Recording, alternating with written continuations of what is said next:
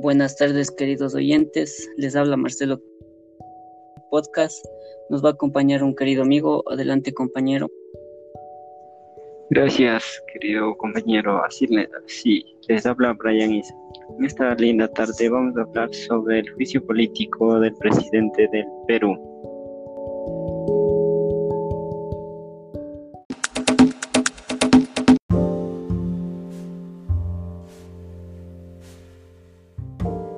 El Congreso vuelve a abrir un juicio político mensajes de WhatsApp que revelarían supuesta corrupción.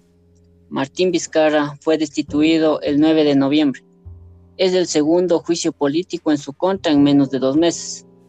Esto se da por las denuncias de soborno para autorizar obras públicas, cuando él era gobernador de la región sureña de Maquegua en 2014, cargos que él niega.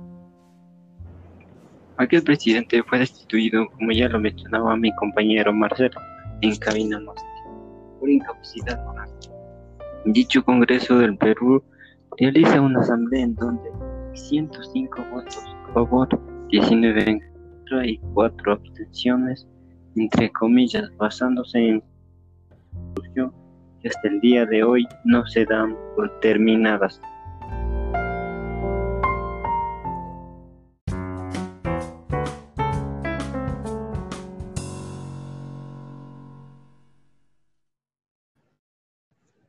De prensa menciona a Vizcarra, soy atacado de manera sistemática. No he cometido acto de corrupción, declaró Vizcarra el domingo en un comunicado, afirmando que sus acusadores están generando inestabilidad política. Vizcarra corre nuevamente el riesgo de tener un destino similar al de su predecesor, Pedro Pablo Kuczynski, quien no pudo completar su mandato al verse forzado a dimitir por presiones del Parlamento. Claro, él mencionaba que él no piensa irse del país por eso entregó el pasaporte al Consejo. Él dice ser inocente ya que no ha robado ni un solo centavo del pueblo, que tiene valores éticos y morales. Desde que fue seleccionado a la presidencia, el pensamiento de él estaba en siempre apoyar al pueblo peruano.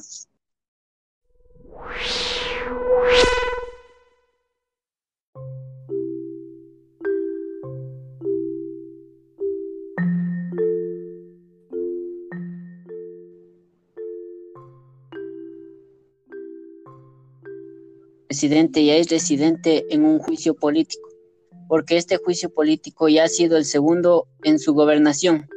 La primera vez que tenía un juicio es cuando contrató a un cantante. En el caso de ser cesado, tomará las riendas del país el jefe del Congreso, Manuel Merino, un político de bajo perfil, casi desconocido para los peruanos.